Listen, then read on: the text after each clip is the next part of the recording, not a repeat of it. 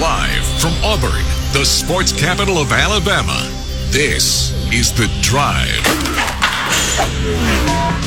The Drive with Bill Cameron and Dan Peck on ESPN 1067 and online at ESPNAU.com. To be a part of The Drive, call 334 321 1390, toll free at 888 382 7502, or email The Drive at ESPNAU.com. Hello, everybody. Welcome in. It is the Wednesday edition of the Drive. Hope everybody doing well on this Wednesday. We are doing just fine, and uh, once again, um, are are pleased that everything is working. At least as far as we know, everything working well. Yesterday, mid show, we got the phones back. That's great, and we'll we'll tell you how you can get in touch with us. Quite a few things to talk about. We will be uh, hitting the Kia of Auburn hotline here early on, though. Uh, yeah. And uh, we, we're going to uh, be joined by Jason Caldwell of AUTigers.com. Can we Skype him? Do, have we Skyped him before? Uh, or I tell you what, you could do check with check with Jason. My mic wasn't on during during when I was. No. I would have answered the question. okay, I was me. gonna I was gonna let Drew Drew can check with Jason and see if he can Skype us, Yeah, see what happens. and because because that would sound a little better. It would also free up a phone line. I want to say we've called uh, Caldwell on the on the Skype machine before. May, maybe not. If, if Oh, you have okay. him in there, then well, yeah. maybe. Let's just check and see if we can do that because that He's that expecting a call from us. So He I think if is. you called him on the Skype line, maybe he'd, he, I, I suspect he'd answer. Let's do this. Okay. It's like an old timey radio prank call. It is, yeah. We're, we're letting everybody know exactly what we're going to be doing as we're doing it because it's just coming up right now. The old, But the old Simpsons bit yeah, with the prank call to Moe's. uh, let's let's go. We'll go ahead and take care of some business here and uh, let you know that hour number one of the drive is brought to you by our friends at Kia of Auburn on South College and KiaofAuburn.com. Kia of Auburn, where you're always number one. They are also the sponsor of our hotline. Now, yeah, we haven't been saying that as much at the start of each hour uh, because it was down for a little while, but we're pleased that it's back and you can join us on that Kia of Auburn hotline by calling 334 321 1390. You can also text the show 334-564-1840 on the drive text box presented by our friends at Southeastern Industrial Contractors. They also sponsor the podcast, which is available. However, you listen to podcasts. Uh, programming note, we're going to talk with Auburn baseball outfielder uh, Justin Kirby in hour number two. That's going to be part of Tiger Takes, brought to you by our friends at the Allsbrook Law Group. We usually do that on Mondays, but with the phone lines not working, we uh, got Justin to agree to a Wednesday appearance as Auburn gets ready to take on the Florida Gators this weekend, and uh, we're looking forward to around 5:30 talking with Justin Kirby today. Yeah, Oh, Bill, all right. started, just I started to speak. Something got uh, uh, stuck in the throat. So yeah, looking forward to talking to Justin after Auburn's fourteen to one run rule victory last night. Wasn't exactly as we had thought, and we'll talk to Jason about this as well. As Drew Nelson goes the distance for the Tigers last night. Auburn's first pitcher to make it through six innings. He goes seven, and Auburn with the run rule win over North Alabama, fourteen to one, and uh, uh, Drew. Drew going going the distance, striking out seven, pitching a complete game three hitter, and walking one. So so we decided we're going to use the phone. Yeah, he's, that's what he said. Okay, that that's fine. Uh, we can we can do that. Uh, we can yeah we can still we can still take calls and sort of relay them. We can. Uh, we- Well, we've got a lot to talk to Jason about too. Oh, I know, between football, I know, but if baseball, some football, but if- baseball, and basketball. But if somebody had a question for Jason, I want them to be Sure. able to at least uh, get it in. So, so let's welcome in on the Kia of Auburn hotline, Jason Caldwell from AUTigers.com. JC, how you doing today? I'm good, guys. How about y'all? Doing well. Um, uh, I, I was just mentioning uh, baseball last night. I I'd sort of thought, well, Drew Nelson might go out and and throw, you know, thirty pitches or something, and and see see if they could save him for the weekend. But he was just he was throwing so well that he stayed in, and and he ends up going the distance. Auburn's longest outing of the year. Yeah, uh, I agree. I thought earlier in the week, um, you know, the plan was going to be, hey, let's let's go maybe a couple innings with him and a couple innings with Dylan Murphy, um, try to piece everything together and save those guys. And then I think as the week went on, they decided let's let's see how it goes. Um, and then once the game started going, I think they they realized, you know what, well, we can keep everybody in in the entire you know pitching staff and and ready to go if he can ride it out, and he did. And so he threw less than 100 pitches, but I, I would still say that he's probably a guy that would now be unavailable for the weekend, having thrown that many on a Tuesday night.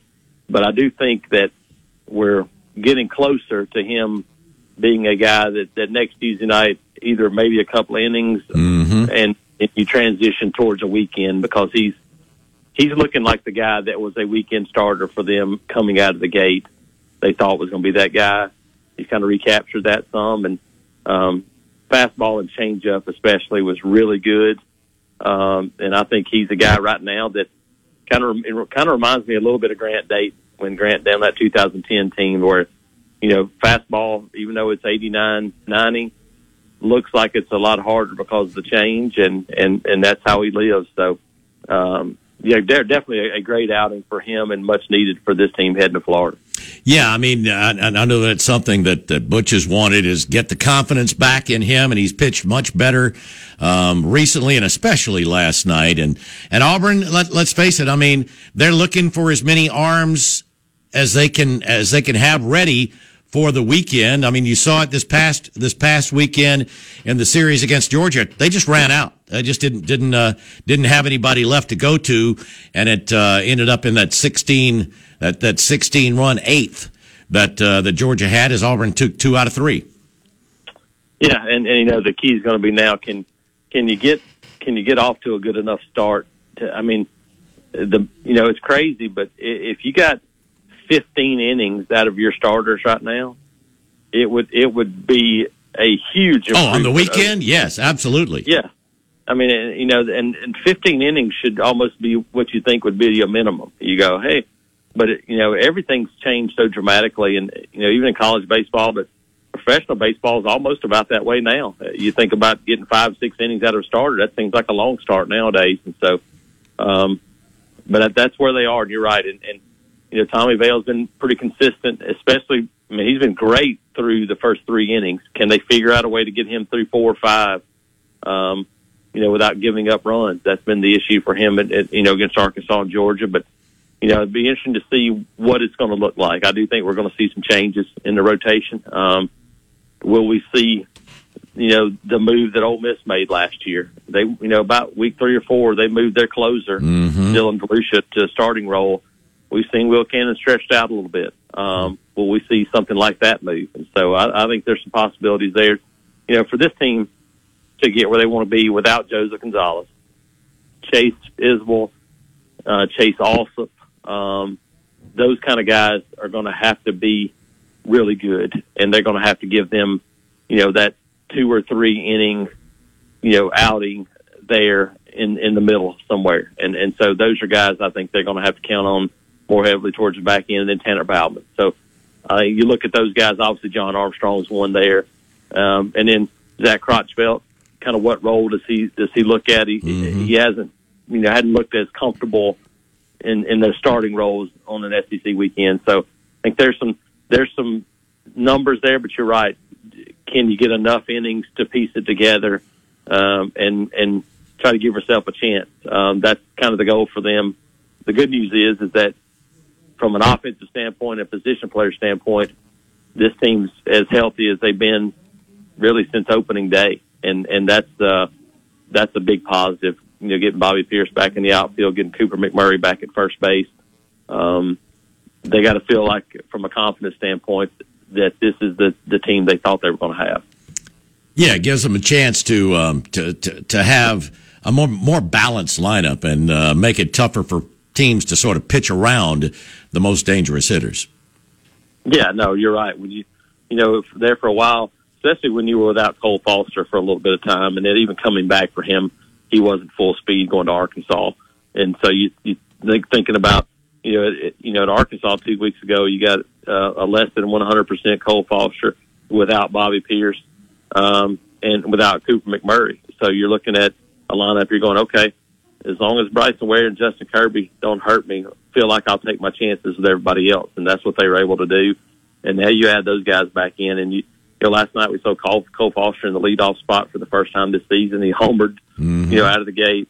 But but Pearson at three, Bryson Ware, um, Ike Irish. Um, then you start talking about Justin Kirby, Cooper McMurray, Kason Howell at the in, in the seventh spot. That's that. that's a strong that's a strong group there. Caden Green's played well, um, swung the bat pretty well at second base, and then you know, Carter Wright mixed in at, at the catcher position there with Nate LaRue. So um, yeah, they, I think you're right. The balance is, is is much deeper than they've had probably especially maybe in the last month or so. Jason Caldwell from uh, AUTigers.com here with us uh, on the early portion of the Wednesday drive. We'll we'll get to break, yeah, and we'll we'll talk. There's so much to talk about with the basketball news from yesterday. The transfer portal is uh, is definitely uh, big big news, and football as Auburn you know, starting to wind things down today, a physical day as Auburn heads toward A Day next Saturday. That and more. Uh, stay tuned. We're right back here on the Wednesday Drive. You're live on The Drive. The Drive with Bill Cameron and Dan Peck on ESPN 1067 and online at ESPNAU.com. To be a part of The Drive, call 334 321 1390. Toll free at 888 382 7502 or email us at The Drive at ESPNAU.com. Welcome back into the drive here on this Wednesday afternoon. Bill and Dan, Drew at the controls here in the studio, and we're joined on the Kia of Auburn hotline by our regular Wednesday first hour co-host, and that is Jason Caldwell from AUTigers.com. Uh, Jason, I mean, it is, it is a busy time yesterday. Let's get to basketball because we have the final four about to come up and the transfer portal is filling quickly. A player or two has has made up their mind, but more and more players deciding to check and see what's available out there. And and Auburn with uh, two high profile freshmen uh, entering the portal yesterday, and Yohan Traore and Chance Westry.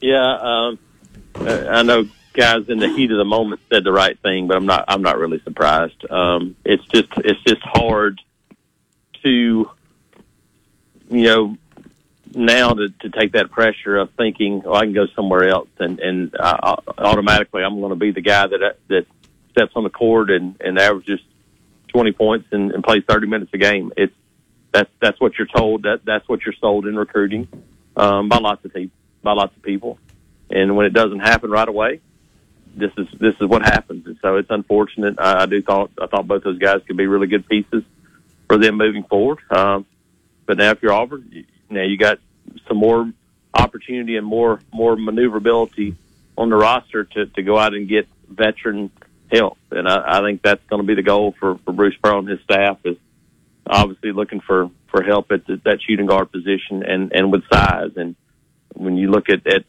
kind of some of the targets for them and some of the things they've done, um, those two things are, are, you know, what they're looking for, um, to, to bring in immediate help. Yeah, I'm, I'm not saying Bruce Pearl or, or, his coaching staff cast off either of those two guys uh, yesterday, but at the same time, uh, if you're Bruce Pearl and you're trying to stay in contention for a championship in this league and build a team that can go deep in the NCAA tournament, with all the options out there in the transfer portal, it's difficult to uh, rely or cast a lot of, uh, you know, put a lot of eggs in the basket of a, a freshman who didn't play much this this past season. You know, some, someone who didn't uh, see the court very often or, or wasn't overly productive when they were on the court. And you know, the good news, bad news thing about this, Jason, is that you know maybe these two guys left because they don't like the direction of the program or they want more playing time somewhere else. Maybe these guys left because Bruce Pearl is looking for very talented players in the portal that would make it even tougher for th- th- those two players to get on the court next season. It sounds like Auburn is very active in the transfer portal. Yeah, I mean, I think that's that's the goal of a coach. You hear the coaches talk about all the time. The goal of the coach is go every year. I'm trying to get somebody to replace you because every year you're you're trying to get somebody that that is better. That's the goal. That's that's that's recruiting. Um, that's the way this thing works. And so Well, you've got to be that way. You've got to be that way Yeah. now with players uh, that you know, if anybody who's not happy can leave, and the and the roster changeover is, is going to be that volatile.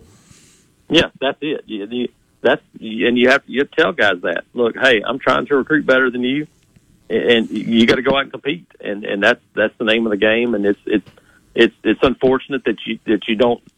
I, I don't know that we'll see it very much anymore. The days of, of guys like Bryce Brown and Jared Harper, um, you know, Jalen Williams is one of those guys. Chris Moore, these guys. But the days of a guy developing into that type of player mm-hmm. are few and far between. At- They're few and far between. or or it's going to Yeah, need at to the be same school, right. Well, well, even but even at a place like I mean, I, I think the point Jason's making is that back in in the day of when when Bryce and Jared were freshmen, they might not have stuck around at a program that wasn't winning if they'd had options after after their freshman year to go somewhere else, Well, right? I mean, that's well, that's at least part of yeah. the, of how college basketball's changed. Is players like that players like that leave now. Yeah, part of it is that, they- but they they didn't get those. Well, Jared had the opportunity as a freshman. Bryce Bryce didn't play much as a No, that's freshman right. and, and wasn't real successful. Those guys, they're not going to stick around because they didn't get that opportunity. And that's the thing. You feel like, hey, man, I'm not going to have that opportunity. I didn't get it this year. I'm moving on. The other part of it is is that for for schools like Auburn and others, signing a player like Bryce Brown now isn't going to happen. You're not going to sign a developmental player because you don't have the time to develop those guys because they're not going to stay. And He'd have, so to, now, he'd have to prove himself at the mid major level, like so many players are doing that- before they get a crack at, at the at, at the major That's conference level. exactly it. So it's changed the dynamics of everything. Those those kind of guys aren't going to have those opportunities that they had in the past, and it's unfortunate. Um, and so now that's what it is. Now you sign what you think is is a no doubter, and and even then you're going to miss on some of those guys. Right. Um, I mean, I think Chance Westry and Yohan Traore are, are, are going to be good players somewhere, but they weren't as freshmen. That's just the nature of the beast. That's that's going to happen sometimes. People are like, how do you miss? Well, NFL teams have about 30 guys, and they miss every year. The teams that draft quarterbacks look at four players and they get it wrong. And so you're, you sometimes you just it doesn't work out the way it's supposed to. But um, uh, you know, I think you look at them now, and, and obviously um, big guards, guys that can score from the wing, and I think as importantly, guys that can defend and, and defend the way they want to do, but and not get back down and do some of those things. All those things are important. I think I think bigger body guards are going to be the biggest thing right now for this Auburn team. Jason, what um, what do you think about the the, the buzz there is out there that uh, that Yohan and, and Chance might wind up together at another SEC school? Yeah, yeah, I've heard some of those, some of that talk, and and heck, nowadays, I, I I don't I don't think there's anything that you go, nah, I don't believe that. right. there's there's nothing you take with a grain of salt anymore, and so I, yeah, I think that uh, everything is is a possibility now because as we've seen, transfer now is so much about connection, and you go sometimes if you have a connection to somebody and they make a move, that opens the door. We saw it. We saw it. Heck, we see it right now. You look at it. it at Auburn right now, Dylan Wade is, is I think in, in large part at Auburn because of, of Philip Montgomery and, and playing at Tulsa. So, um, yeah, those are things that, that could come into play if there's other moves that are made. And the thing to keep in mind, I, I had a couple of people say, "Well, that can't happen because it's past February 1st. No, that's winter sports. That's not basketball. Yeah, so it's yeah, it's, it's a little different. So, um, yeah, because this is this this is the the portal window for this, not football. Right. But, you know, this is the portal window for basketball. So it And, and what what Bill means what can't happen is players within the conference. The right? SEC, yeah, the SEC has that February 1st date, but that's that's to prevent football players from going through spring practice at one school and then playing in the fall And, and in fact, Auburn has been Auburn has been rumored to be interested in Kario Oquendo from uh, the University of Georgia, Right. a, a guard who who might be be transferring within the league and staying eligible. I believe Sahvir Wheeler could also transfer within the conference Again. and stay eligible again. And, and it's been talked about there. And, and speaking of which, our fantasy baseball draft was Sunday, Jason. So since then, Bill and I have been researching basketball players in the transfer portal as though they're draftable fantasy baseball prospects. I think we got, I think we both got a couple that we like here on our lists, our respective Who's lists. number one? Who's No. number one? No, no, no, of the players that Auburn could conceivably sign in the portal. That's Of- of- here's the thing: of the guys that That we've heard? we, we contact with those guys, who who would be number one on on? I tell you, a guy, a guy who's who I, I didn't realize Auburn might be in on. That's uh, stock moved up. The guy Dan just mentioned to me either yesterday afternoon, or this morning. That's T.J. Bamba. Um, There, there, there, there are a few guys that are, that are pretty two- interesting in there, here. There are two intriguing Washington State guards in the portal. One of them used One to of them play at probably Auburn. won't wind up here. One of them used to be at Auburn, but had a great season this past year, and the other one is T.J. Bamba, who who Auburn's been linked to. I like the Oregon center, Jason, who who I I think is, is Yeah, a, a, uh, Kel'el Ware. yeah, I- I like guy Khalil- they I like- I like blue. Uh, I like Blue Cain. If if Auburn's in the mix for Blue Cain, who had a, just an incredible season and has you know you know what intrigues me about Blue Cain is some of the other schools that want him. no, what intrigues you is his name. Well, Blue, no, absolutely, sure. The story, well, no, the story, you know, a guy that was a Georgia Tech signee that asked out of his Right. NLI after they fired the coach. But I mean, when Arizona and Kansas, but want- he's not a proven commodity He's, he's not at, at He- the college level. He's not. But when Arizona and Kansas want a guard, it it piques my interest because they tend to do pretty well uh, with who they bring in uh, from uh, from high school. But no, there's there's a couple. Jason, same question. Who's uh you know who, who's got your interest of the guys that are Denver in Jones, the portal that, that are Damian that are Dunn. rumored Yeah. because there's a long list of guys that Auburn has uh, apparently you know showed some interest in.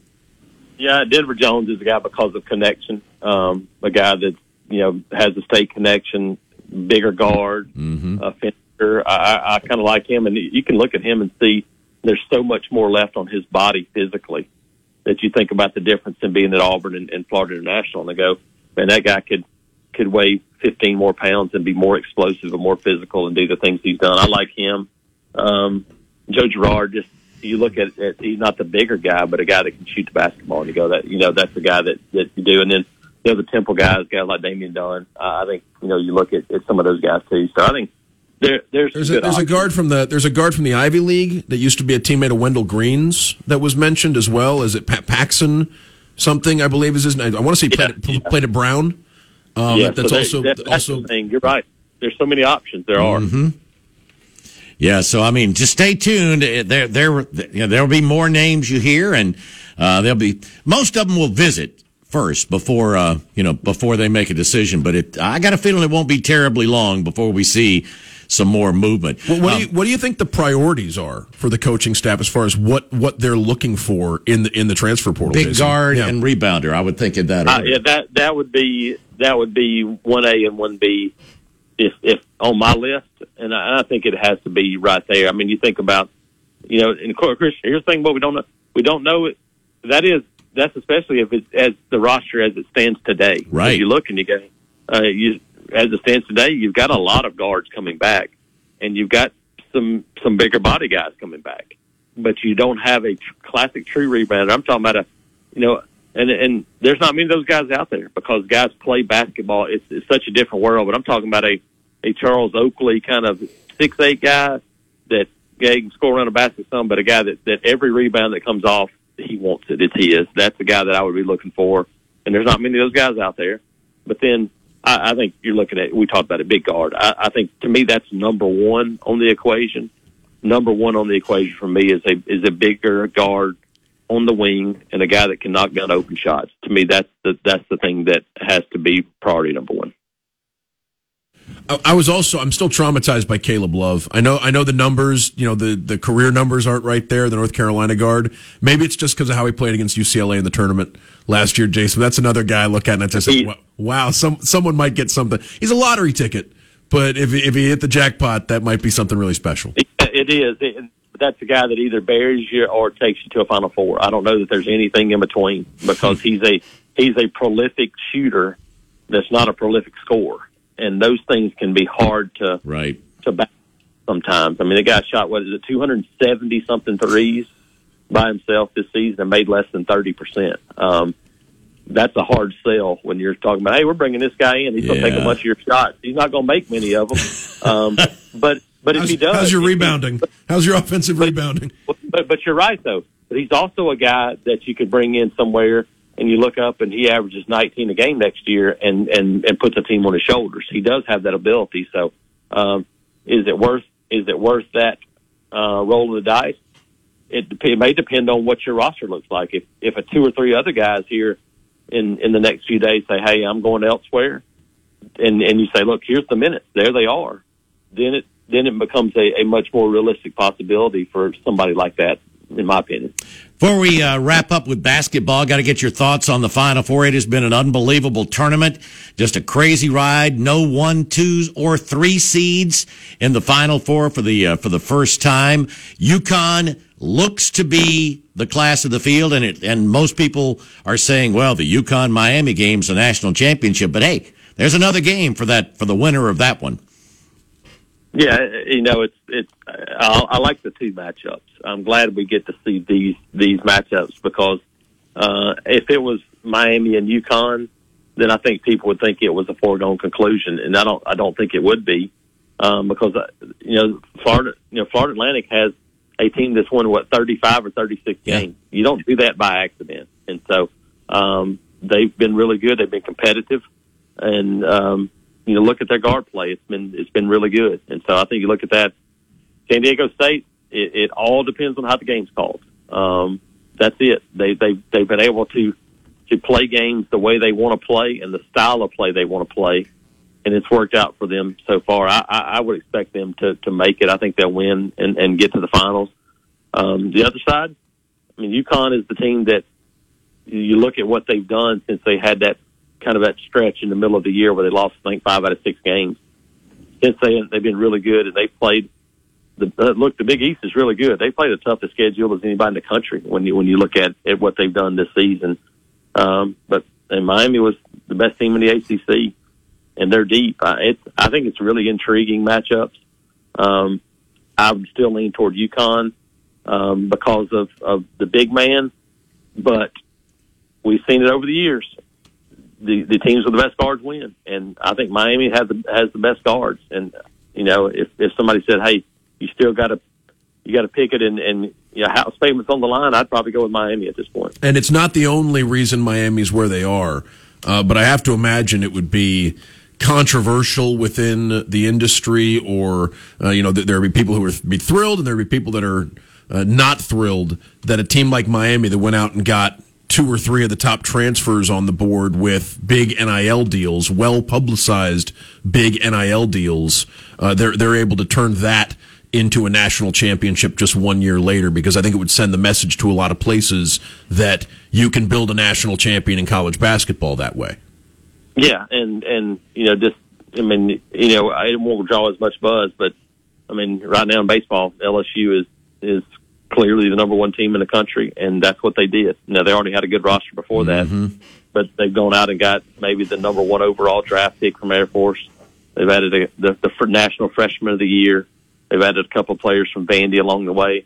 Van, LSU went and did it in baseball, and, and we've seen some others go. It's it's shown up. I mean, um, you know that's that's unfortunately that's part of it right now. That's what we're going to see moving forward. But you're right; it's going to it's going to draw a much bigger audience if it happens in basketball and and a team that has never done it before. All of a sudden, you know, they win a national championship. Uh, you know, think in small part. And a lot of these players have been there for a few years and they've made a run, but um, you know, no question that that you, you got to think that NIL would have pushed them over the top. Talking with Jason Caldwell from AUTigers.com. Inside the Auburn Tigers, we need to get to our bottom of the hour break. We'll uh, talk some football when we come back. Stick with us here on the Wednesday Drive.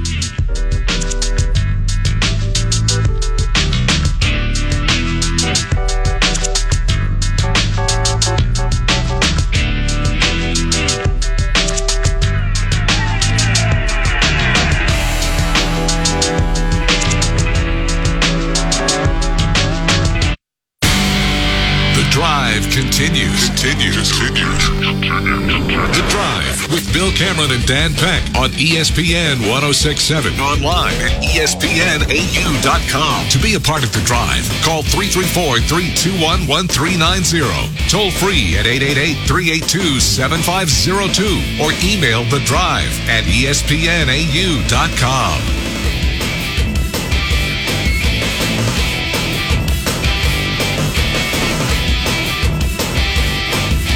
Welcome back into the drive. 20, uh, 24 minutes away from 5 o'clock. We've got Jason Caldwell with us for a few more minutes. Definitely want to get to football as Auburn is in week four of spring practice.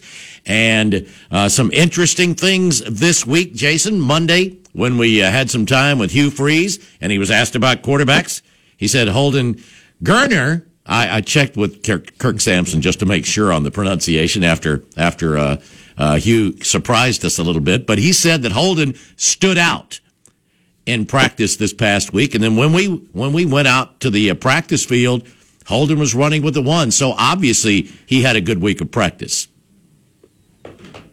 He did, and then I think you know a big part of it is too is you know I talked I talked to Robby Ashford a little bit last week, and he said you know he had a shoulder issue, and, and so it opened up the door. Um, for Holden to get more reps with the ones and twos, and and get some of those. Those are vital. Those are really important for quarterbacks, mm-hmm. and he was able to do some of those things. He took advantage of it, and so now you look at it, and you know, you know Robby back on the field. He, you know, Hugh Freeze said, and I was told the same thing. Said last Monday was the best practice he's had, and I talked to folks that said they thought it was the best practice he's had since he's been at Auburn.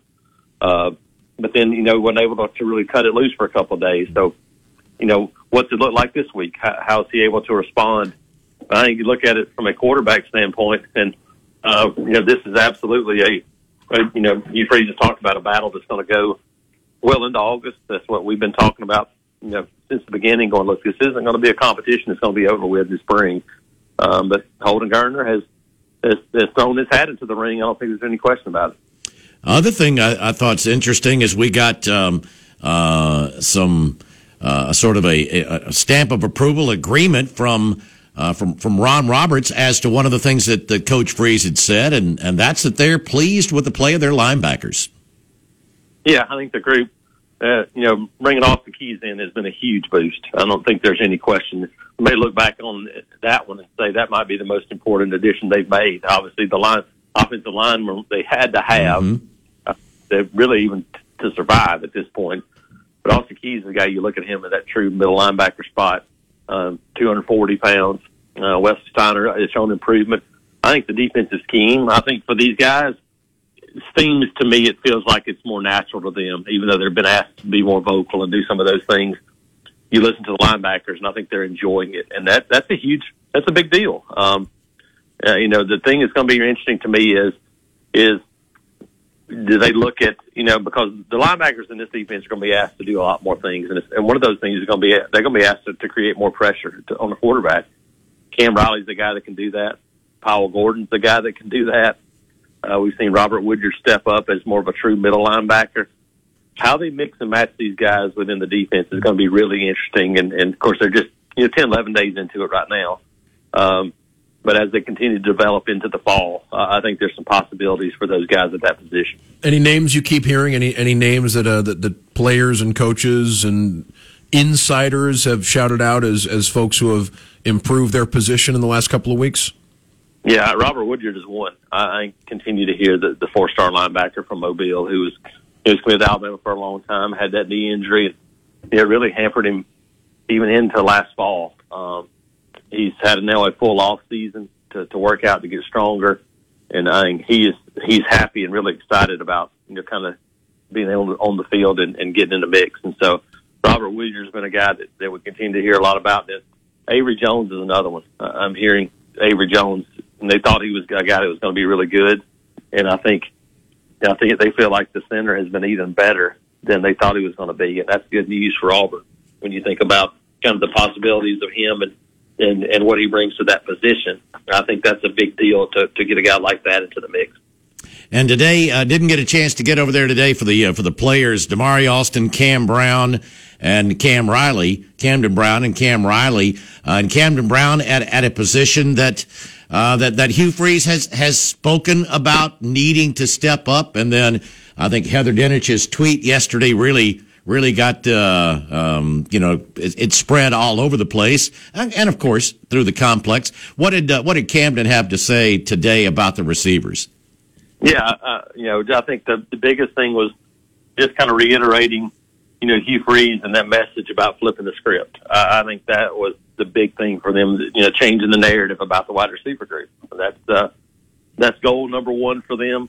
That's what they want to do, and you know, so I think for them, it's about hey, you hear all that outside noise, we want to prove them wrong, and so um, I don't think there's any question that they feel like hey that everybody is is down on us, and and you know some of that is is deserved, but a lot of that comes from you know playing in an offense that heck, for for much of last season, um, the only time they tried to throw the ball was on third and long, and and that's what they should have done. That was the right thing to do because it gave them a chance to win there late in the season. But you know, they didn't have much of a chance to be to be successful in that offense last year, and so I think now for them, they're in an offensive scheme, and, one of the things that jumped out to me today was they're back in tempo. They're back doing what most of these kids have grown up doing.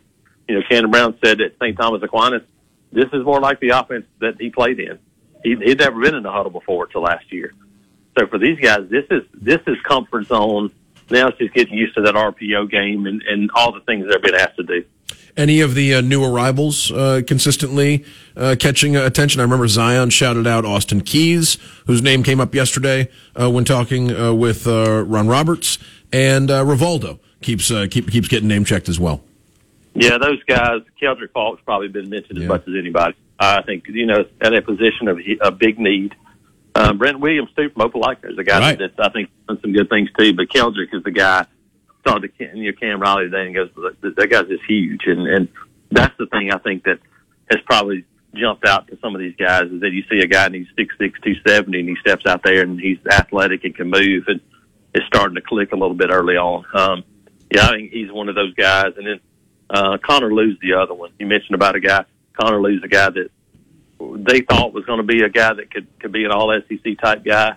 Um, still got to get a little bit bigger, but he's a guy that they feel like they absolutely hit a home run on. That's what Hugh Freeze said yesterday. So when you think about offensive line um, and edge rusher and, and doing some of those things, they feel like they got some pretty immediate help with a couple of guys, especially.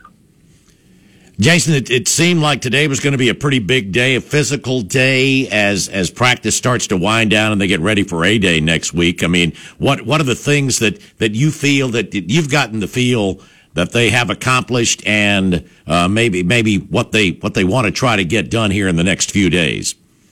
Yeah, I think it's uh, I think it's like I said, being physical. I think understanding, um, you know, just the basics of the offense defense. I think that's the key. We talked to Philip Montgomery yesterday, and he said, "Look, we just we just want to make sure we're good at, at at what we're doing, and that's it. And so we don't want to be." He said, "You know that old line." He said, "We don't want to be the the jack of all trades, the master of none." And that's the thing I think they're focusing on now is to to polish, to finish it up, and to make sure they have a good solid foundation coming out of the spring. I think that's the biggest goal for them right now. Jason, we really uh, appreciate you spending a little bit of time with us. Let everybody know. I mean, there's so much going on right now. I mean, not just football, recruiting big time players. Man, continue to come in and come back uh, to campus. That's that's something else um, that that you know. I was asked this this morning, and uh, you know, Wimp Whip Sanderson said he's hearing uh, and or he has a feeling that Auburn's recruiting is going to be a little better in 2024 than some people might have thought, and I couldn't agree more. Yeah, it's not. I mean, it's going to be it's going to be light years different. You know, I don't know that it's going to be you know number three class in the country, but I, I think they're going to be in a petition position to be a, a potential top ten class. And and you start doing that, you, you then you start putting yourself in a position then to to challenge if you stack a few of those year on year on. But yeah, you, you know, mentioned guys coming back. Cam Coleman's back today, uh, wide receiver from Central Phoenix City that was just bumped up to five star. The guy that Auburn has made a priority, and you know, you look at him and. You know, there are a couple of five star guys on campus today that have already been here once. So this is a return mm-hmm. visit to five star wide receivers. So um, yeah, they're doing what they have to do, and and that's it. That is get in the conversation and give yourself a chance, and they've done that. Jason, let everybody know how they can keep up with all the all the information. I mean, there's so much with the portal and uh, uh, football recruiting and A Day and baseball, and I mean, just just so many different things. Yeah, no, you're right. They've got a ton going on. You can check it out at uh, auburnundercover.com, uh, autigers.com as well, and, and also follow me on Twitter at ITAT Jason. That's great. Thanks again, Jason. Have a great week. Thanks, guys. Appreciate it. Jason Caldwell joining us as he does on Wednesdays. And uh, we will open up the phone lines when we come back. Want to remind you, we've got Justin Kirby Tiger Takes coming up this afternoon at 5.30. But until then, the phone lines are wide open. The Kia of Auburn hotline, 334-321-1390. Time to churn up some more yardage on the drive. The Drive with Bill Cameron and Dan Peck on ESPN 1067 and online at ESPNAU.com. To be a part of The Drive, call 334 321 1390. Toll free at 888 382 7502 or email The Drive at ESPNAU.com.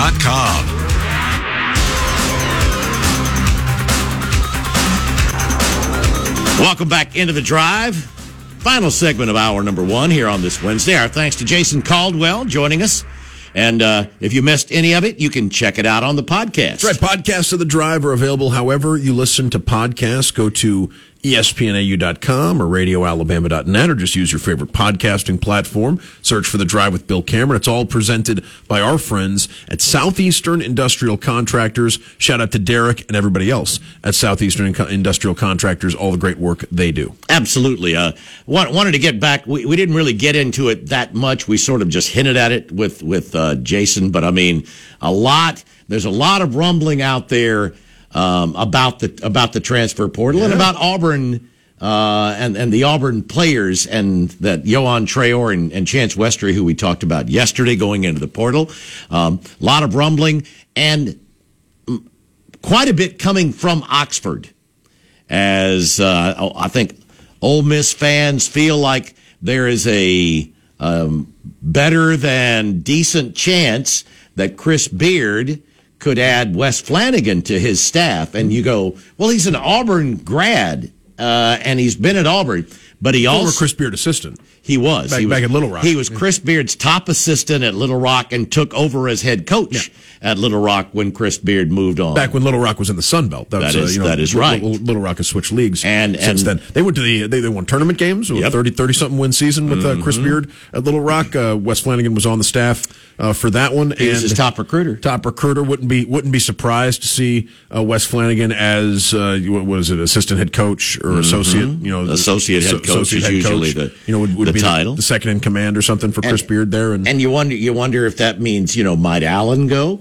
to Ole Miss, but uh, Wes Flanigan had more than a little to do with the recruitment of Yohan Traore and Chance. And Allen well. and Allen has a year of eligibility remaining. He. If he wanted to spend it helping his dad turn around Ole Miss, if both of them ended up in Oxford, uh, you know, I, I think you, you'd understand uh, why you know he'd, he'd want to he'd want to be part of something like that, especially if if another solid season of college basketball would help his uh, pro prospects. I mean, there there are there are players with eligibility remaining for Auburn who have decisions to make about what they want to do, uh, not just with the rest of their college basketball careers, but if they want to uh, end their college basketball careers and, and begin uh, the uh, the journey as professionals. Uh, but for Yohan and, uh, and and Chance, I mean, seeing them seeing them end up together somewhere else wouldn't be wouldn't be all that. I mean, No. wouldn't be all that shocking. I don't know how close they are as you know as, as friends or anything like that. But if it's you know if they have the chance to stay in the SEC and uh, play for a, a team that has playing time to offer them after the season Ole Miss just had. I mean, we'll see who else Chris Beard brings in. Oh, that that's true. Yo- Yohan could could know an awful lot about the SEC West. Remember, he was committed to LSU. Indeed he before was. before he came to Auburn. So, uh, so yeah, just just keep an eye on that. That that could be interesting. And we talked about some of the guys that Auburn has been recruiting. Uh, Denver Jones seems to be the the name that uh, both Auburn and Alabama. th- This may come down to an Auburn Alabama battle for the uh, for the young man from the Huntsville area. I believe he's from Newmarket. Um, but it, yeah, Auburn, Alabama, Arkansas, Oklahoma, Oklahoma State is uh, are, are the are the main schools that he's about to start visiting, and I believe he's visiting Auburn a day weekend. noticed Florida's name in a lot of these uh, a lot of these lists too. I mean, they're they're very clearly Todd Golden. I think has Right. learned from, uh, from from some of the coaches, including Bruce Pearl, uh, where where he worked before uh, getting this Florida job. In like that, that's that's how the game is played. If you're a top level Oh, yeah. SEC program now, is you retain what you can retain. Uh, that can help you. If you have a project or two on the roster that you want to keep developing, uh, and you've got room for them, that's one thing. But it's it's about trying to bring in as many big fish as possible to your roster, whether it's in the portal or, or from the high school ranks. And Florida is out there trying to land the same impact players as a lot of these other SEC programs. Eric Musselman has had tremendous success bringing in transfers. Oh, yeah. John Calipari has brought in guys who have been starters and, and, and productive multi-year players for, for Kentucky. Yeah, Oscar And Tshiebwe's been worked out pretty well. Oscar. Tshiebwe's worked out okay. Sahvir Wheeler started Yeah. a lot of games. Uh, Jacob Jacob Toppin was a was a transfer as well for for just this Kentucky team. Uh, you look and LSU's entire roster. Right, are pretty much Right. guys that, that transferred in. Missouri has a ton of group of five mid major transfers they're in on. And Alabama, let's not forget. Oh, yeah? Nate Oats has shown an ability to go into the portal and get players that can help him as well. And they had one today, uh, Jaykwon Walton, who's who's from Montgomery originally, played at Carver, uh, and started his career at Georgia. Uh, is uh, has announced that uh, he's transferring in. He's a six seven. He's he's a six seven uh, wing who shot nearly forty percent of his three, hit nearly forty percent of his threes this year. So they, they have a replacement for their their loss in the portal yesterday already. All right, we're halfway done here on the Wednesday drive. Love for you to join in. Anything you want to talk about sports wise. Hour number two coming up.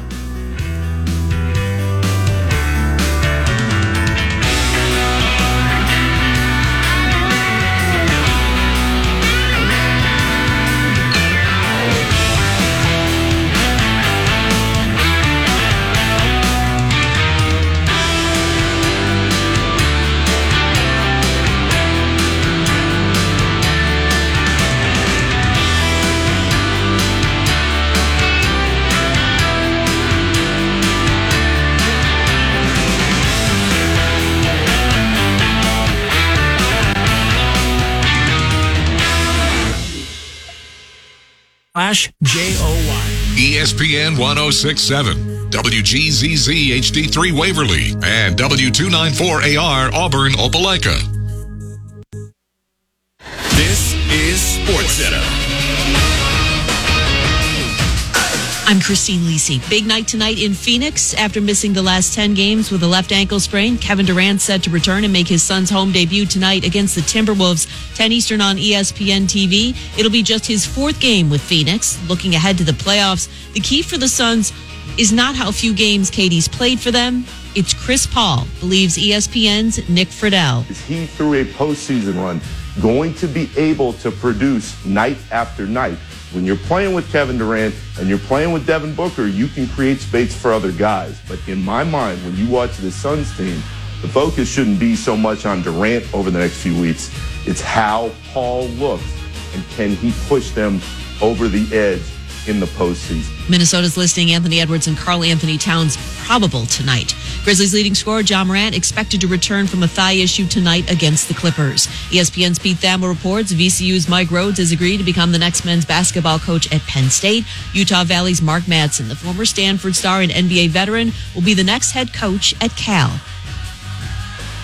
ESPN Radio is presented by Progressive Insurance. Looking for a career you'll love with flexibility, great pay, and benefits, and one of the country's top workplaces? Come join their growing team.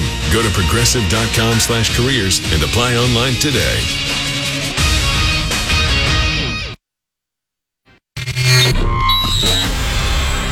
Live from Auburn, the sports capital of Alabama. This is The Drive. The Drive with Bill Cameron and Dan Peck on ESPN 1067 and online at ESPNAU.com.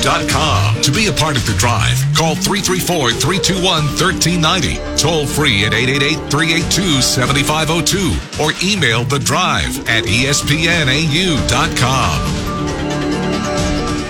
Welcome into hour number two of the Wednesday Drive. Hope everybody doing well on another nice looking spring afternoon.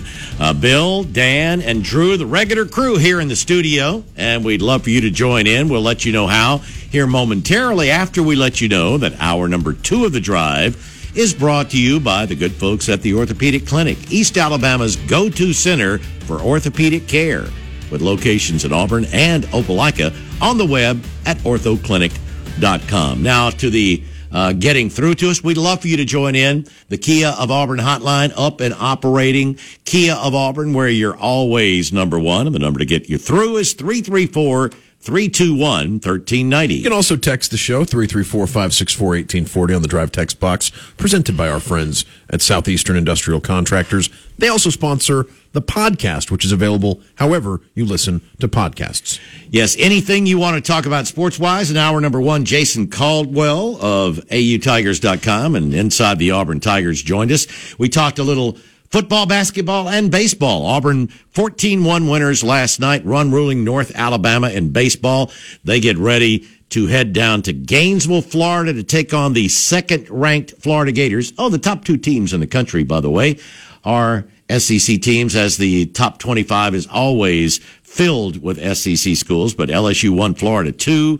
And, uh, um, as a matter of fact, Butch Thompson will meet with the media tomorrow to discuss that. We're, you know, wondering, and we'll find out hopefully tomorrow what the rotation is going to be for Auburn this weekend. But the Tigers getting healthy as far as the um, the, the, the starting eight, the other the other players. Just a lot of pressure on Auburn's pitchers. You know, there there was already mm-hmm. some before the news about Joseph Gonzalez, but now, I mean, you feel like Auburn is hanging in there as an offense and can can swing the bats. A team like Florida is so well rounded, and what tends to separate the best teams in college baseball from everyone else. I mean, I mean, offense is a big part of it, but the the teams at the very top have several options they feel great about as starting pitchers, and Florida. I mean, if if Auburn can, I mean, you'd love to win the series, obviously, but avoiding the sweep is going to be crucial. Auburn's got to find a way to steal one of these games, or else they'll be looking at a similar situation to the one we were talking about going out of the Georgia series. You, know, you don't you don't want you, you want to be able to see the sun, right? You don't want to be buried so deep. No, well, you, have got you've got Ole Miss and Mississippi State that are zero and six yeah. right now in conference play. Auburn's two and four. If they can, I mean, Georgia's one and five. You, you yeah, you you would love to to win the series, but the your first objective is to get a win, is to not be swept, uh, because things aren't they appear to be a little more manageable after that.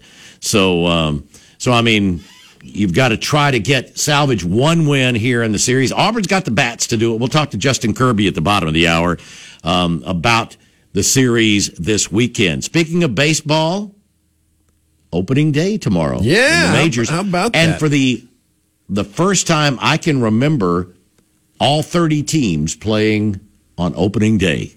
That's right. Baseball all day long. One of the cooler, uh, one of the, one of the cooler days on the uh, on the sports calendar is uh, you get a lot of the top pitchers in action as uh, you know make, making their debuts with the uh, with their respective teams and yeah look, looking forward to it Braves and the Nationals Nats. Braves I mean, and that's short, about what they are. They're gnats. Short, I mean, they might be of, pesky, but uh, they're, they're, they're nothing that's going to bother you. Well, it's a, a team that, that I think since the since the World Series and, and certainly since the year following the World Series when things started to come apart at the seams a little bit. You know, that, that's a team that's been focused on the future. They're for sale. Oh yeah, they're they're for sale right now. Fled quickly. Right. Well, they kept Strasburg. But, yeah, they did. But he's, and they still have him. yeah, on I mean, the injured list pay, where he always is. Parent paying him a ton of money to you know as, as he as he you know heals up.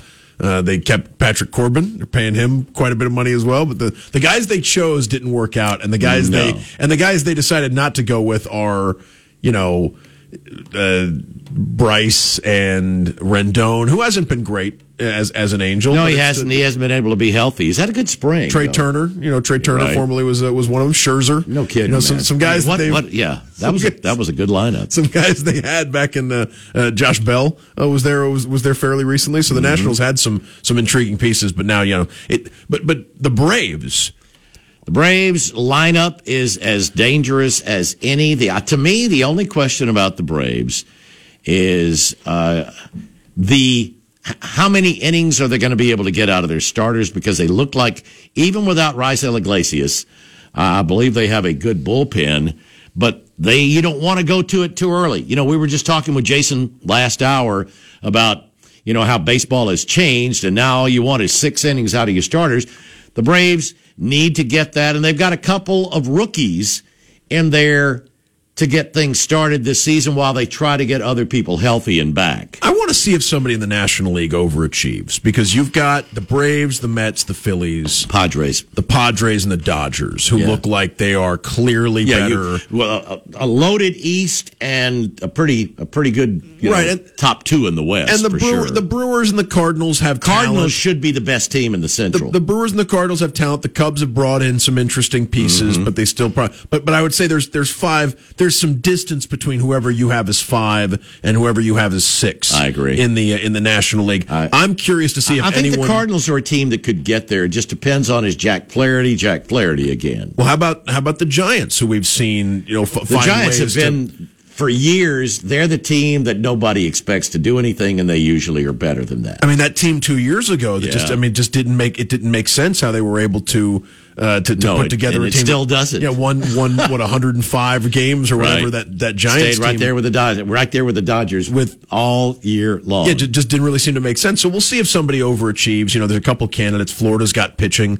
Um, you know, Miami, not Florida, but they, the, the Marlins have some some pitching options that could keep them uh, pesky uh, throughout. But that division's just so loaded. But yeah, I, I think uh, who right now, if you had to put your chips on a team to be the NL the NL pennant winner, who, who you got as the, the as the, the last team standing in the league? Or best best regular season record. You can pick either. You know, either. yeah, that be. sometimes that can uh, sometimes that can be different. Um, maybe the Braves. I mean, it, it depends. But again, it depends. Do they get Soroka and Kyle Wright back, or are either Shuster or Dodd really good? Is Charlie Morton, um, you know, at, at what is he thirty seven now? Is he still uh, as good as he was a couple of years ago? He wasn't quite that last year. I just love that the Padres are going for it. Right, Oh, I just, I just definitely are. love that they're going They for it, and I definitely hope it pays off because I don't want I don't want the owners that don't like to spend to be able to point to the Padres and say, "See, you know, this is why you need to keep uh, your your 72 win nucleus together for an extended period of time and never sign any free agents or never trade Who are you anybody." talking about, the Rockies? Well, there's a bunch of teams you can say that about, but I mean, sure, that's generally I mean, the that- that's, Rockies. that's Colorado, Rockies. sure, but I mean, that's oh, well, they're going to sign older free agents. Yeah. that's pretty much what they do. well well into spring training. Yeah, but but no, but Um, but like the you know what? I tell you, a team, and, and I'd love- I'd love to see San hurts- Diego win a bunch of games This and go- and go hurts me um, to to to say this, but um, the team that ended up playing in the series last year, if they can make it, if they can make it to, and, and if Bryce is back with them by June, and they're not, they appeared buried. They appeared absolutely buried last year, heading to the All Star break they've got really good i think they've got really good starting pitching they've got a very deep bullpen they've got a pretty good lineup right now without bryce harper and rhys hoskins Well, they added Trea Turner. Yeah, I know. You know, That went, helps. Out, went out and That gave helps Trea an Turner, awful lot. and went out and gave Trea Turner three hundred million dollars, and so that would that would help. And JT Realmuto is still there as well. Kyle there's some- Schwarber. Kyle Schwarber's still there in the middle of the bull, the middle of the lineup. So no, Philly, you're absolutely right. I would say Philly's in that like they're they got aaron nola and zack wheeler at the top and they've got a deep deep bullpen well any any of those five. I think you know if, if they had a really special season and I'll tell had you, one of the- guy, 'cause- uh, because I mean the Dodgers and the Mets, who we didn't really talk about too much, are also right there as I mean there's. a, a guy who, who had a mediocre talent. for him year last year what if nick castellanos goes Sure. back to being what he was a couple of years ago i mean Also there in Philly, yeah. yeah i mean they've they've got some guys Certainly. No, that that's I mean, the East is going to be the East is going to be wild. It's Like- not. I mean, the West is wild, but I mean, the East is going to be just crazy. if somebody's in that mix with the Braves, the Mets, the Phillies, the Dodgers, and the Padres, because I, I feel like those are you know there's there's distance between those five and everybody else. I still think the Cardinals can If- be. if somebody just jumps in, yeah. Is Adam Wainwright still, you know, at, and what is he around 40 now? He's got to be around 40. But I mean, it's Jack Flaherty and, and Wainwright. They added Willson Contreras. I mean, yes, they don't, they don't have, you know, the, the legend anymore behind the plate, but uh, the, the Cards have got some. The Cards have got some talent too, and they've got a guy who everybody thinks is going to be the top rookie in the National League, in Jordan Walker. I, I mean, it just the, the Giants are pesky. Like that's a that's a team to me where it would be like, Mm-hmm. oh, okay. And you know what? And people, a lot of people like Arizona. A lot of people, a lot of people think Arizona's a team that could contend for a playoff spot. They've put some pieces together. They've added some young players. People like Corbin Carroll. your guy, Jake- your guy Jake- better be able to close. Jake McCarthy, Uh, and Corbin Carroll have been you know, buzzy sort of young. I know, young I know, but those are th- those are unproven guys. I mean, Alek Thomas was pretty good last year as a rookie. Christian too, Walker but still there in the middle Yeah. of the lineup there. So I mean that's that's that's a team. That's team just that, a tough division to expect to be able to, to do much. But that's that's one of the teams that people think you know who else could be in the what's 16 postseason uh, Mm-hmm. now. So I mean, there's there's uh, there's there's different uh, different options out there, and I'm, I want I want to say National League looks to be uh, a lot of fun this year, especially and the if you- American League East is always crazy too. Now there are a couple National League teams that are uh, that are already mathematically eliminated, right? Uh, pretty much so. Pirates and the Reds. Yeah, the the Marlins and the Rockies. You know, I, the, the the Marlins are the one because of their pitching that I would think They've got great young pitching, which Yeah. they'll give to somebody else. Isn't it what? It's once every once every decade and a half or so. There's a Marlins team that has. I mean, it was Yeah. 20, 20 years ago. Had, was the last one. Uh, but but so that that's the the one reason I'm not sure about the the Marlins being on that list is because of their pitching. But no, I would say the Reds, the Pirates, the Colorado look look to be some distance behind. Oh, yeah. Everyone else in still, re- Washington, still in that building or slash rebuilding phase. Washington, Cincinnati, Pittsburgh, Colorado, like our four, our four teams that look to be. I think the Reds may be better than some people think. that? I think I think the Reds rotation has got a chance to be pretty scary. It reminds me sort of of the Marlins with with Hunter Greene, uh, Nick Lodolo, and, and Graham Ashcraft. That's three guys that really uh, have excellent stuff. They didn't hit the ball too well last year, though, which No, is something didn't. you think, you know, No, with the. Reds. In that it's- bandbox, you would expect them to. Oh boy, like uh that's like when, when Colorado or Cincinnati doesn't have a good offensive team. Usually, it's like, oh yeah, you want you want uh, you want Rockies and Reds hitters, yeah, because when- of the ballparks. And when those lineups aren't good, Yeah, no. it's it's going to be a troubling season because they're not going to get bailed out by their pitching. No. that's that's that's where. But uh, but but to, to the American League, um, I mean, the the Yankees are the favorites. The Rays are probably the second favorite. Gonna go see, gonna go see the Rays in person on Saturday. Oh, is that Look- right? Looking, yeah, looking forward to seeing the Rays and the Tigers, uh, which which will be fun because I I saw Miguel Cabrera play when he was a, a Marlin. when he was literally a teenager, and so now I'll he was to- a, great now now I'll get to see 19-year-old. yeah I'll get to see Miguel Cabrera in person. Uh, so, you know, two I decades saw, later. what, in what his, did I see? in- I saw, final- I saw a year. note about him. Uh, what was what was the thing that that uh, the MLB had had little notes about each team. Um, he's a hit shy of uh, moving up one more notch, one more hit, and he ties Ichiro Oh wow! for uh, 23rd all time. Now keep in mind with Ichiro though, that's just in Major League Baseball, right? Those would be just Ichiro's hits. That's right. That is League just in Major League. Well, how about this? If if he has as many hits as he did last year, he'll pass Cal Ripken Jr. now that now now passing Cal Ripken career wise Yes. for just about any Yeah. statistic is is pretty impressive. And Miguel Cabrera, I mean, what a career he's had, and yeah, looking forward to getting to see him. Uh, disappointed I don't get to see Casey Mize still still working Right. still working through an elbow injury. It seems like we we might get Casey back this season at some point in Detroit. Uh, but uh, you know, Auburn has since we're talking Major League Baseball anyway. Auburn does have a couple of guys that were recently Auburn Tigers that could be factoring in. Uh, Edouard Julien is uh, in. Uh, Oh man, he's one of the top prospects in baseball with the Twins. yeah, he's really hit the ball well, and they've moved and he him. has and he has a great eye. He They- walks. They've uh, moved him to second base. Uh, that, that's almost uh, exclusively where he works Mm-hmm. now. So they think he's going to be a middle infielder, which could help too. Because when you hit the ball like that as, as a middle infielder, it could speed up uh, your uh, your arrival. And uh, and and there are, there are a couple others. Auburn baseball's social media actually put out a uh, a, a graphic about some some guys that could be called up to the majors soon from Auburn baseball. So Well, I saw that um, today. Uh, golly, who's he with now? Trey Wingenter was called up, um, or was was announced that he made um, the team today, and I don't remember who he, I don't remember who he's with now. Is it the Tigers? Is he with the Tigers? was that right? I, I, didn't see the news. I'm, Is that- think, I'm thinking he is. Uh, the big, the I mean, the big six seven side armor that was with the Padres for a while. Uh, yeah, he, he's had some arm problems. I'm pretty sure he's with the Tigers. So guys that are um now, now I don't know if this is Major League Baseball's top 30 overall or top 30 within different team systems. It might be the top 30 overall, but but uh, Auburn, Auburn Baseball put out a an infographic yesterday.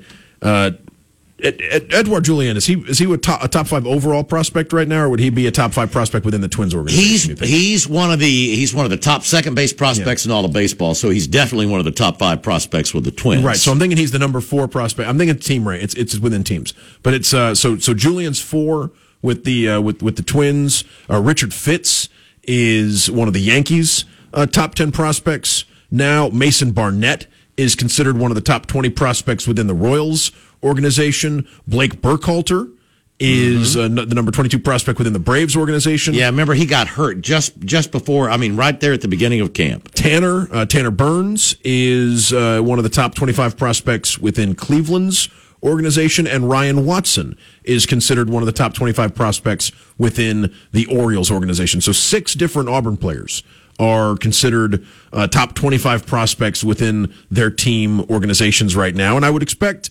uh, Julien especially, and maybe Mason if uh, Kansas City goes into their system pretty early. Uh, I could see in Major League Baseball uh, sooner rather than later uh, from the uh, fr- from you know, re- among recent Auburn College players. Yeah, Ed, Edouard will he'll be he'll be in the show before too long. Um, And Mason, I remember throughout Mason Barnett's career, hearing this is this is the kind of guy who could be, especially if, if he commits to being a reliever at the at the major league level. This is a guy who could be in baseball very. He could be in the majors very soon. Teams could look at him as a one inning guy that could be Right. uh, making an impact uh, uh, quickly, and, and that sounds like uh, Kansas City uh, could be working him along because Mason was Mason was on the team not not all that long ago, and could be uh, could, could be pitching for the Kansas City Royals uh, before the end of the season. Well, you see those kinds of uh, you know those kinds of moves for for guys that are that come from from this league. I mean, you get great. We've talked about that. Oh, Blake Blake Burkhalter too. the competition in the SEC prepares you for, um, you know, for, for much more advanced competition than, uh, than than than it used to, or coming out of high school. And Bla- and Blake will have uh, Tommy John and will miss the Yeah. 2023 season. That that news uh, earlier this month. Right. All right, we'll get to our first break here. Uh, we'd love for you to join in. I know we got off on a little baseball tangent, but we're excited about opening day tomorrow. Uh, we'd love to hear from you. Don't forget, speaking of baseball, though, Justin Kirby joins us at the bottom of the hour here on the drive. Now, more of The Drive. The Drive with Bill Cameron and Dan Peck on ESPN 1067 and online at ESPNAU.com. To be a part of The Drive, call 334 321 1390. Toll free at 888 382 7502 or email The Drive at ESPNAU.com. Welcome back into the drive here on this Wednesday afternoon. Bill and Dan, Drew at the controls, and uh, yeah, let's see. We we touched on football a little bit. It'll it'll be really interesting the next time we get a chance to uh, to spend some time with with Hugh Freeze and. Um, if we get to watch practice again, I'm Eight- hoping we eight do day next just Monday. about what ten days away. Yeah, eight day, 10 days out. It is a eight day a week from Saturday, and and with that, I believe today was going to be their their heavy scrimmaging type day, and as we said, it was uh, Holden Geriner running number one yesterday after Hugh Freeze said he'd stood out all week last week at practice. I wonder, I I, I do wonder with the the news that Robby Ashford nursing a sore shoulder that's something that's that's not the first time either. I, I I wonder if that's a recurring thing with with Robby Ashford and something you've got to be a little concerned about. Well, the other thing that would concern me there is that it it would not have presumably it didn't come from contact. No, that's you're, right. You're probably thinking that Robby Ashford's not not breaking a lot of tackles or, Well, or putting his shoulder into a lot. Maybe it's just because he's been throwing the ball more than he's ever thrown it before. But what, I mean, but it, it's a little bit more concerning, maybe that this would be, you know, know. it would it would be an injury that, that could be either caused by or related to his throwing the football, which is the, you know Mm-hmm. that that's And remember, I know they they you know there there had been uh, some attempts last year, and I don't know really haven't really uh, noticed him looking mechanically different, but I mean things like that, trying to um, you know work with him on accuracy. Um, I know that early this year, when when we went out to practice, they weren't having them lob the ball. I'm telling you, they were they were throwing the ball. They wanted to see how quickly you could get the ball where it needed to get, and uh, you know you can do that, and you can you can uh, get a sore arm. Hopefully, he looked like he was throwing the ball well Monday. After Hugh Freeze said, you know, he didn't throw it all Wednesday, and they limited him on Friday, he looked like he had plenty of velocity on Monday. So, you know, hopefully it's just a little something mid middle of the spring practice, thrown a lot and and just needed to take a little bit of a break. You know, on, on one point on Robby Ashford though is is that I think Hugh Freeze, may, maybe because of the success Malik Willis had, I think people have this idea that Hugh Freeze is a coach that prioritizes Prefers, or, yeah. pri- prioritizes having a quarterback who can run the football, and he's had success Sure. with with quarterbacks that weren't huge threats to run and and teams. You know, he I mean he he likes the zone read and he'll run the zone read more. With, Absolutely with a, with a likes the zone read. with a, with a quarterback that can run it effectively. But if his quarterback can't run it effectively or can't run it, uh, you know, in, in a way where the where the defense is worried about what the quarterback's going to do with his legs, if the quarterback can do other things well, Hugh Freeze has shown an ability to overcome that and still have an effective offense. I mean, he throws the ball a lot when he's got a quarterback that can throw the ball with accuracy, and he's been uh, he's he's been working to improve Auburn's pass catching options since arriving on campus. He's, he went out and got uh, Rivaldo, who we we I would say of the of the incoming transfers of the guys of the newly arrived Auburn players. I mean, we, we've heard a lot about Rivaldo uh, on the you know from from coaches and players. Yeah, not the only one, not the only player. I, I would. I would say the offensive linemen are right now the off.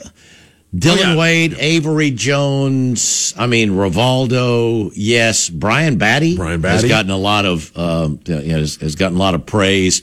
But then the defensive linemen, man, Justin Rogers and Lawrence Johnson and Mosiah and Nasili-Kite and and Elijah McAllister. Man, those those guys um, have worked, and most of them are working. Uh, if they're not with the first unit, they're with that next one that comes in. Yeah, you can see where, But- but you, you can see Jason- where the coaching staff has gone out and, and emphasized, oh, we need to add some players to this transfer portal. It looks like right now the transfer portal has really helped Auburn because Jason brought up Austin Keys, and Austin Keys running number one at a linebacker and having Ron Roberts and Hugh Freeze say they're very pleased and they feel linebacker is as deep and as solid as any position. Four four players got mentioned, right? A, a first two and a second two of the. Uh, and then he the said he's got five. He didn't mention who the fifth. He said when he was talking about having 25, he said we need six, and he feels like he's got five that he can count on right now. He Right. didn't say the fifth, but he mentioned Mario Tolan when he was asked about him and talked about how explosive he is and um, what a playmaker he can be. So he actually mentioned five. Right, and, and he, he was talking about uh, Wesley Steiner and Austin Keys As the first. as the first two, And then Cam Riley and Robert Woodyard. and Robert Woodyard As the- were, as the were- second were the second unit, and then talked about Demario Tolan and, and how explosive he can be. Right. So, I mean, it, that, that was a position that was under the gun going into the Mm-hmm. offseason because Auburn had lost its, you know, Owen Pappoe had played so much linebacker for Auburn uh, the, the past two seasons, and, and he's he wasn't coming back, and, and Auburn was looking to, to see, you know, whether it's from the portal or from their returning options, uh, who, who was going to step up. Sounds like a couple linebackers have had strong camps. And and were, were you there when I asked Ron Roberts about uh, when he when he was asked about the young linebackers? He was asked about Demario Tolan and, and Powell Gordon. And and then I were you there when I asked about Powell? I was there, yeah. Okay, because I, I just said, uh, have you guys thought about looking at Powell Gordon at the edge? And he went, we've thought about it. Thought about it, yeah. And we talked a little about it. He didn't say whether they've looked at it, but he did later say that Cam Riley, uh, one day, uh, got a look out there on the edge And and, they Cam- liked what they saw. Cam Riley, somebody who physically, you know, one would think it makes some sense, you know, could could do it. Oh, yeah. on, on the edge if Auburn felt good about what they had inside at linebacker. Cam Riley, more than just about anybody else, would have the uh, uh, the height and, and sort of the you know the, the the prototypical size for the position. All right, we'll get to our bottom of the hour break. Tiger takes with Justin Kirby on the other side. Stick with us here on the Wednesday Drive.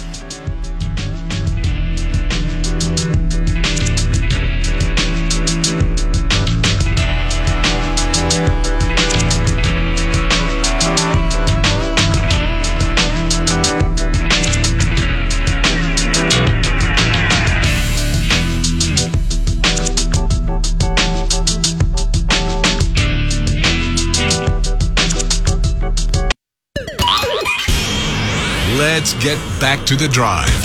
The Drive with Bill Cameron and Dan Peck on ESPN 1067 and online at ESPNAU.com. To be a part of the drive, call 334 321 1390. Toll free at 888 382 7502 or email the drive at ESPNAU.com. Welcome back into the drive here on this Wednesday afternoon. 20, let's see, 26 minutes away from 6 o'clock. I was uh, lo- trying to find the, the little time thing there, and my, my, my laptop messed up. Uh, welcome back in, everybody. It's time now for our weekly Tiger Take segment, brought to you by Alsobrook Law Group. When you need legal assistance, call Zach. He's got your back, or find him on the web at alsolaw.com. And we're pleased to be joined as we're in baseball season. We've talked a lot of baseball today, and we're going to do it some more with Auburn outfielder Justin Kirby. Justin, welcome in, man. How you doing today? I'm good. How you guys doing? Doing fine. Uh, not, uh, get, back on track in a big way last night against North Alabama. Jump all over them early. Win that one 14 to 1 uh, after taking two out of three over the weekend against Georgia. So um, uh, hopefully everybody's everybody's feeling better mentally and, and physically as you get ready to head down to Gainesville. Yeah, absolutely. Last night was definitely a definitely a good time to get back on track. Um, but yeah, you said it. Uh, this past weekend took two or three. Uh, you know, whatever what happened on Saturday is what happened. But it's hard to win a series in this league, and that's our main goal over everything. And we got that done. So, um, regardless of one inning on Saturday, we're taking a lot of momentum into or down into Gainesville. Oh yeah, at least uh, that, that that one inning, um, yeah, um, made it made it a situation where you didn't where you didn't have one of those. Well, if just well, there, there still were some things like that. I mean, things like that can happen, but uh, the, the most important thing is that you is that you got the two wins and you won the series. Absolutely, and I mean, credit to Georgia. We knew that they had a, you know, going into that series, they had one of the best offenses numbers wise in the country. I mean, it was kind of just, uh, baseball is kind of a law of averages, honestly, and it was honestly they were almost kind of due just to uh, score a bunch of runs. Yeah, t- take us back to the ninth inning on Thursday night because that was that Oh, was yeah. a game we went into the Georgia series talking about how important it was for Auburn to uh, to, to dust themselves off and and and you know and, and try to try to put the the opening weekend series behind them and you know trailing by three going into the ninth. You know, it, it, I, I'd be interested to know, you know, how the how the dugout was feeling and, and what you remember about the uh, you know about the way Auburn came back to win that game. You know, I think that just I've said it time and time again. I mean, words really don't do it justice, but just like we don't play the scoreboard. We we know we're always in a in a game, no matter what uh, the situation is looking like. And you know, I vividly remember uh, being in the outfield late in that game, or being in the dugout, just like just genuinely thinking we're not going to lose, no matter what. How many like down into the last inning, we were down to our last strike with nobody on, down three, and I'm just like, well, we're not going to lose. So, um, I just think that there was kind of a there was kind of a collective belief in that dugout of that mindset, and just kind of a refusal to we we were not going to be 0 and 4 in the SEC. So, um, that's the really special thing about this team is, I mean, like I said before, we were down to our last strike and made something out of nothing, and um, you know we're going to play all 27 outs. Yeah, I mean, and and for for those people that um, either weren't there or uh, didn't realize the details, yeah, it's uh, there's nobody on either. I mean, two down, two down, when when, Ca- yeah, when Casey's Yeah. up, yeah. two down, bottom of the nine, down, yeah, uh, and that, that was unbelievable. Down, th- yeah, down three. So Yeah. what an If you, uh, unbelievable comeback. Yeah, if you did one of those kind of uh you know those graphs that kind of they uh that chart the uh like win expectancy, I think that I think the uh the odds are most definitely not in our favor. Probably there's probably had a had to have been less than like a two percent chance we win that game down to our last strike with nobody on and down three. Yeah, it, it's huge. It's a low percentage uh, situation uh, for for sure. And and then uh, what in, the, in extras you had uh, Chris. Well, what Cooper gets the Cooper gets the base hit in his 1st uh, plate appearance in, in three weeks, Uh, and then and then uh, Chris and Carter uh, both draw walks. Carter's is is the game winner. Uh, I mean, it, it, that's a, those those are big moments for for those guys. Totally. Um, yeah, Cooper. Uh, man, it'd be great. Like, or it's going to be great. You know, getting him back into the lineup. Uh, he didn't waste any time uh, getting comfortable again. I think he. I mean, I'm trying to remember that it might have been like either the first or second pitch he saw. Uh, he deposited into right field, and then Um, you know, I told I told Chris, I think when we got back into the locker room after that win, that there was like, hopefully that his that was a huge at bat that he had, getting walked and working that walk, and hopefully that didn't go unnoticed. Um, because you know you put a freshman in a situation like that where uh, he didn't try to do too much and he didn't really let the moment get bigger than him. And I mean, he just he took the balls, uh, he fouled off some pitches, but and then yeah, Carter coming up and there's you could almost kind of feel him just willing the pitcher to throw him four straight balls. Uh, there were some pretty funny clips of you know when the camera zoomed in on him. Just I think he was totally blacked out. Yeah, it, it's good. We mentioned Cooper getting back. I mean, uh, Cole's been back for a few games now. You're, you're starting to get more of the pieces back there uh, offensively. It, it appeared that you know a couple of weeks ago uh, it was a situation where teams could sort of pitch around certain spots in the lineup, but it, it's it's going to be tougher and tougher to do that with all the pieces now back.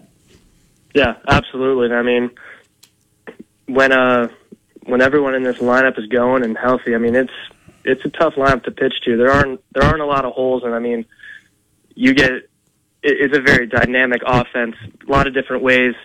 Uh, and I mean, talk about Bryson Ware, kid's the best player in America.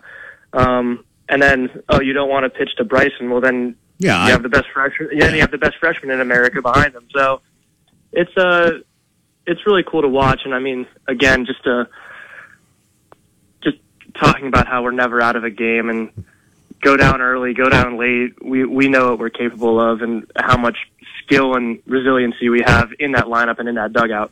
Hey, you mentioned it, Cuck. I, I want you to, to talk a little bit about the, the two guys you were just talking about. Bryson is a guy that last year really struggled uh, down the stretch. I mean, he he uh, he's, he sort of lost he lost his spot to Bobby there, moving back to the infield this year after he'd been in the outfield for a couple of years. There were a lot of folks wondering how much we'd see of him, and and he has just been uh, just fabulous. I mean, just continues to just rake, and uh, he, he's playing a pretty good third base as well. Hmm Yeah, I mean, it's kind of uh, kind of indescribable, you know, what he's doing, and you know, every single game, you just kind of expect him to do something crazy, like put up three hits or hit two more home runs, and um, and you know, I had heard about he kind of had a shaky season last year. Obviously, I wasn't here, but um, the the talk around uh, the team, kind of like in the fall, was uh, you know, here's a guy who has all the talent in the world, Mm-hmm. and um, you know, moving back into the infield, there's just a lot of question marks, and you know, if you could get him going, just the sky's the limit. And I can't say enough good things about him. Uh, phenomenal teammate, one of the hardest workers I've ever seen. Kid's the first one there every single day.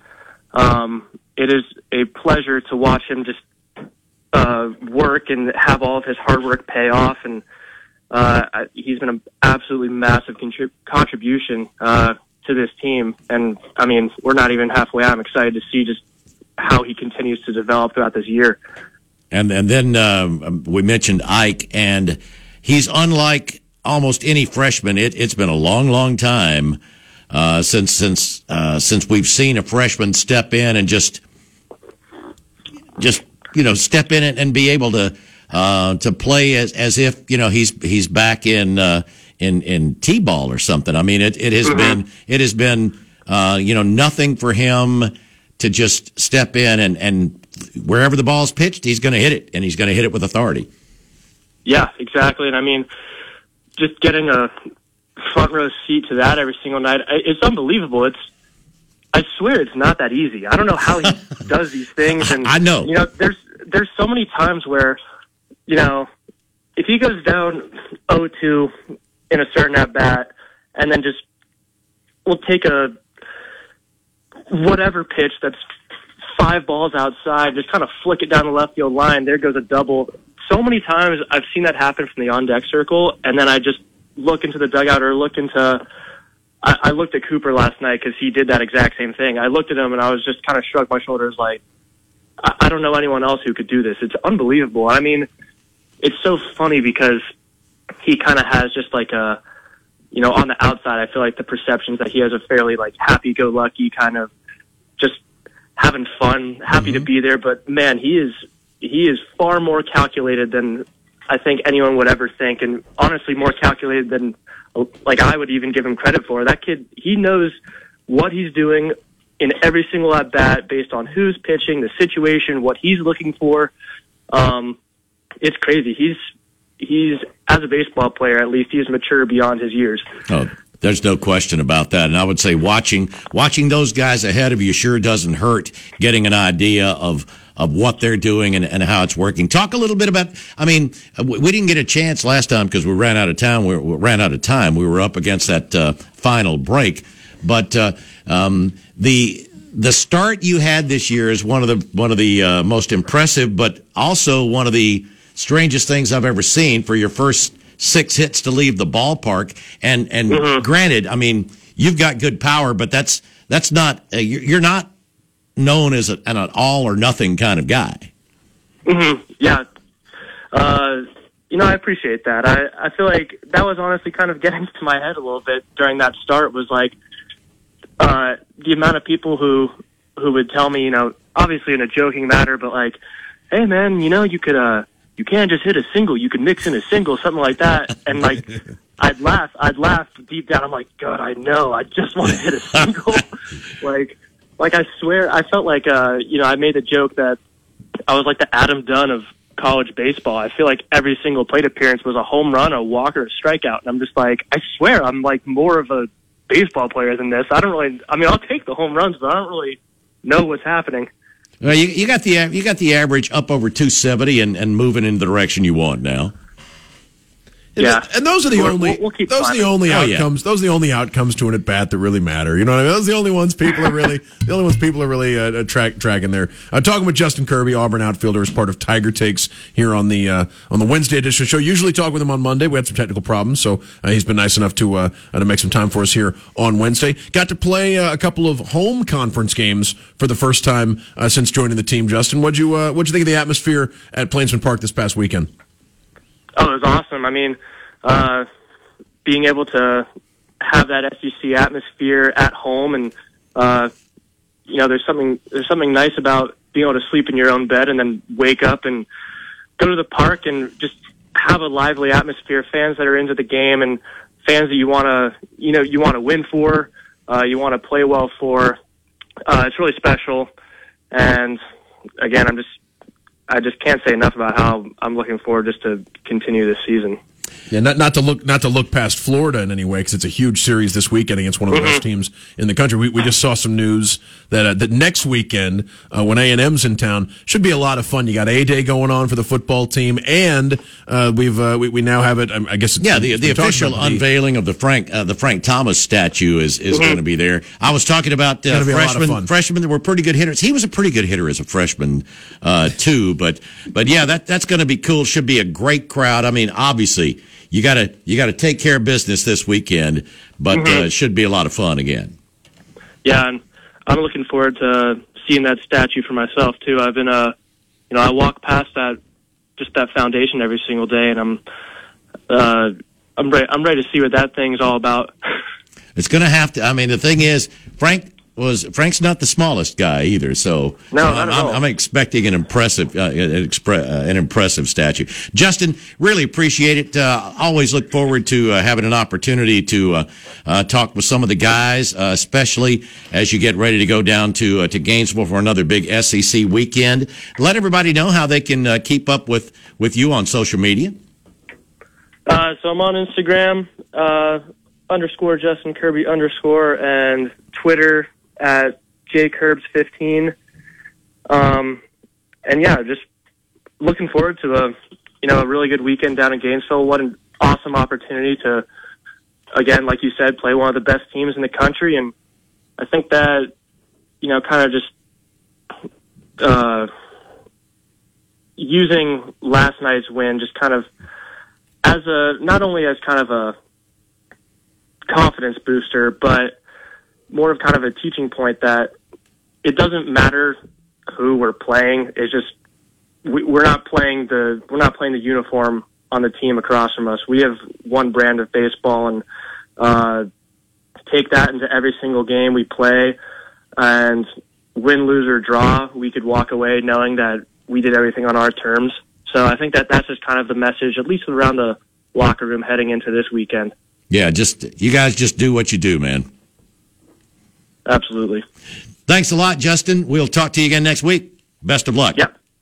Thank you so much, and talk to you guys later. Justin Kirby joining us. Yeah, he'll he'll be our weekly guest on Tiger Takes throughout the season, and uh, uh, yeah, the big series for them down at number two Florida. And I saw where you know Butch talking about you know um, the confidence that that this, these guys should have. I mean, they have won. They have won at tough places, and they should expect to go in and, and play well. And if they uh, they just do what they can do, they've got they've got an opportunity every time they go out. We will get to our final break here this afternoon. Stick with us here on the Wednesday Drive. Live on The Drive. The Drive with Bill Cameron and Dan Peck on ESPN 1067 and online at ESPNAU.com. To be a part of The Drive, call 334 321 1390. Toll free at 888 382 7502 or email us at The Drive at ESPNAU.com.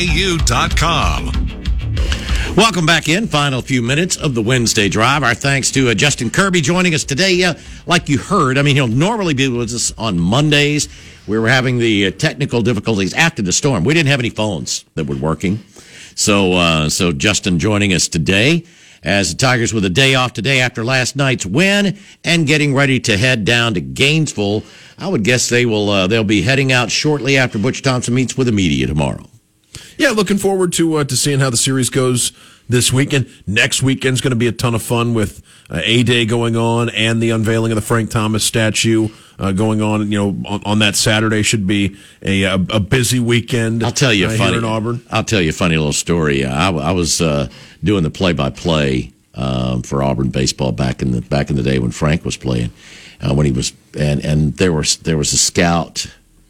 Uh, well, I shouldn't say his name because he's baseball people will will know ex- know who he is because it's not just oh Joe Schmo who is this little uh, Okay. this guy that scouts, but there was a scout there. Um, I probably shouldn't even say what team he was from because that might give it away as well. Um, but there was a scout there that was that was uh, uh, watching, and he didn't seem overly impressed with Frank. I mean, Frank is hitting like 440 at the time, and I mean he's pounding home runs. They're all going to right center, though. I mean that's the way he was. I mean he was a guy with the with the with the best opposite field power that I'd ever seen. And that's what he said there along press row. He went, I don't think he can handle a major league fastball. He goes, because he doesn't he doesn't pull. Hmm. And it's like I wonder now, you know, with, with Frank, you know, it's, Frank's been in the hall for a little while. Uh, he made it okay. He made it okay with that. He, he said, bat may be a little slow. Well, Frank always yeah pull." Frank Frank always struggled with the really with the really fast stuff. Yeah. That's why he was like, for the first 10 years of his career, 330, 100 runs, 100 ribbies every year. And so, yeah, 10, 10 a.m., uh, the uh, time we mentioned it during the interview in the last segment. But yeah, Frank Thomas, uh, the statue will be unveiled 10 a.m. Uh, on uh, on A Day Saturday. That's in, in front of uh, in front of Plainsman Park.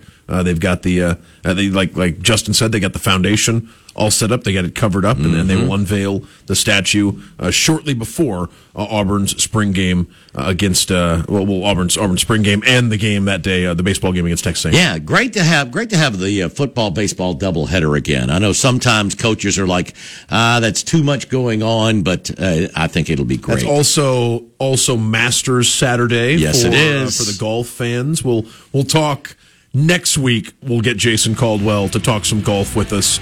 Only had him for a brief period of time on the phone today, and had a lot going on. Uh, but I know folks always one of.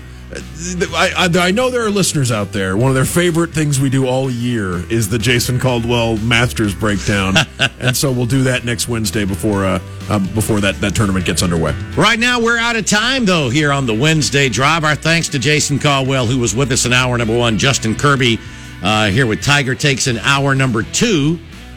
Dan, have a have a good uh, have a good trip, Dan. That's Heading right. heading down to Florida. I'm back. I'm back Tuesday. Uh, we're we're loading up. Uh, We got some family things going yeah, on. loading up some uh, you know some some property down there. Also gonna gonna go.